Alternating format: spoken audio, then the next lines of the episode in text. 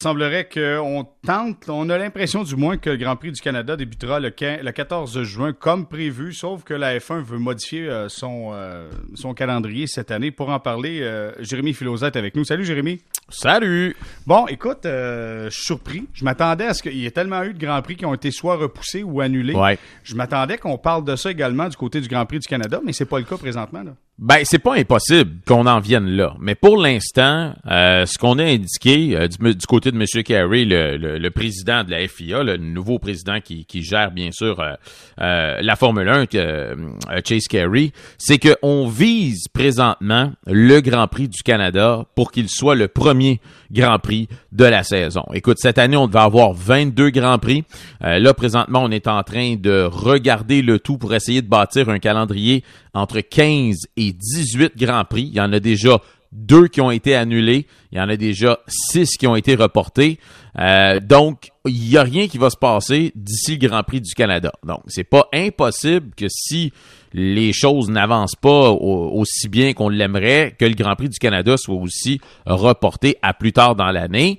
Euh, mais au moment où on se parle, le plan, c'est de lancer les activités le 14 juin prochain à Montréal c'est quand même, euh, il va falloir se rendre à l'évidence. Je pense qu'à un moment donné, outre le fait que la situation pourrait complètement changer, ça s'enligne vers un report ou une annulation. Ça peut pas aller autrement que ça. Dans la situation globale qu'on connaît, ça, ça peut être inévitable. Ouais, et, pourquoi? Parce que euh, c'est un événement qui est planétaire. Hein. On la Formule 1, là, les, il y a des, des, des, des, dizaines de milliers de personnes qui viennent de partout sur la planète pour assister au Grand Prix du Canada.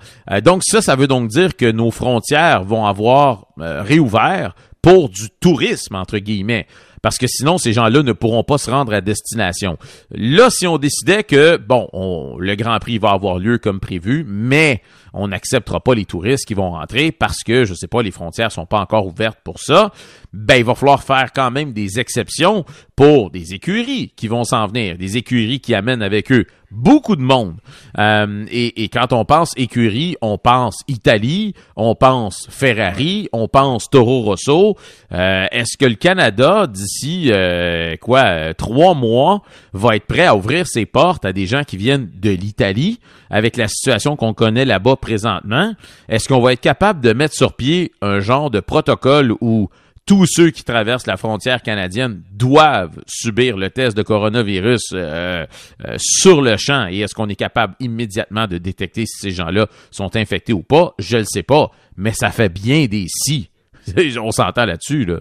On s'entend là-dessus, puis d'autant plus, comme je le disais à Martin McGuire voilà quelques instants, ça va prendre une santé financière de, personnes qui peuvent acheter des billets parce que là, dans la situation, il y a beaucoup de mise à pied temporaire. C'est pas tout le monde qui aura les ressources pour être capable de se payer du luxe comme le sport, aller consommer du sport. Là.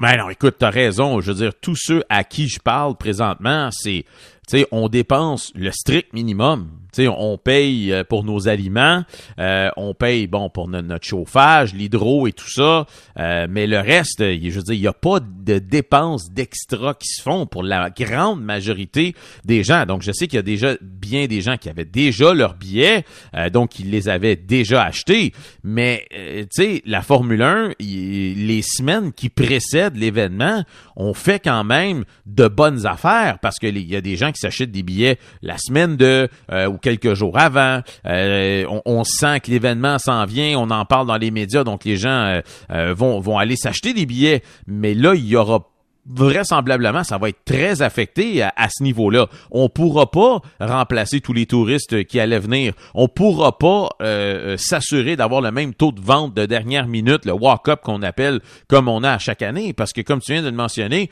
les gens vont être encore pris en train de payer euh, probablement des prêts et des hypothèques qu'ils ont mis de côté pendant quelques mois parce qu'ils pouvaient juste pas se le payer. Donc euh, Écoute, je pense que c'est extrêmement optimiste que de penser qu'on pourrait commencer le 14 juin euh, ici au Canada. Là.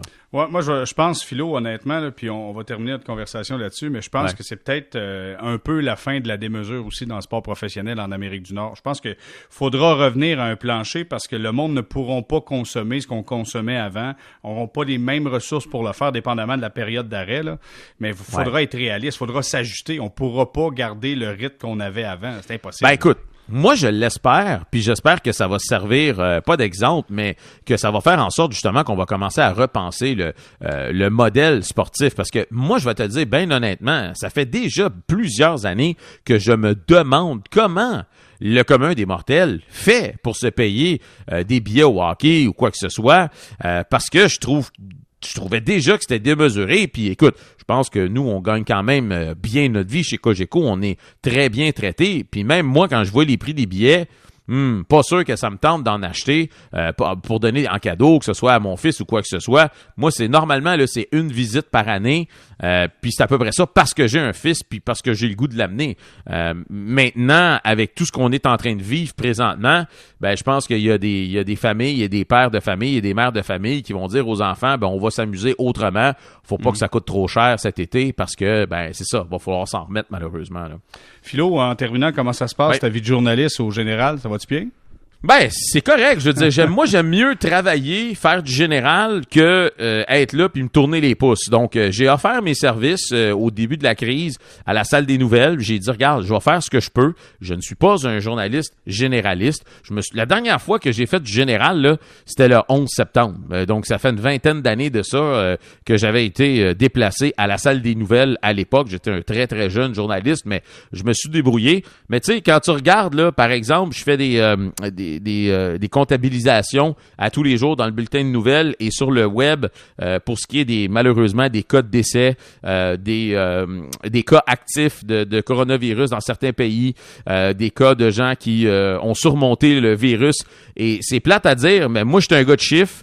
Puis regarder des statistiques de joueurs de hockey ou regarder des statistiques de personnes décédées à la fin de la journée, c'est des mathématiques pareilles. je suis capable de me débrouiller avec ça. C'est juste un petit peu plus sombre, disons. Ouais, hein? c'est ça. Les répercussions sont plus graves un peu qu'un un, plus ou un nombre de passes. Là. Non, c'est ça. C'est pas des plus ou des moins, c'est des, des vies qui se perdent.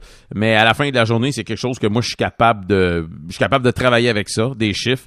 Euh, je l'ai fait toute ma vie. Euh, je me débrouille bien avec les chiffres. Donc, regarde, on fait ce qu'on peut. Donc, si vous m'entendez dans les bulletins de nouvelles en train de, de parler du coronavirus, c'est que c'est ça. C'est que nos, nos collègues sont débordés. Ils ont besoin d'un coup de main. Moi, j'ai affaire de le faire. Donc, euh, ça va être ça pour les prochaines semaines. Bon, mais Jérémy, c'est toujours un plaisir. Puis dis-toi bien qu'on va, on va trouver le moyen de se reparler, ça c'est sûr et certain. Merci Philo. Excellent, merci. Bonne soirée.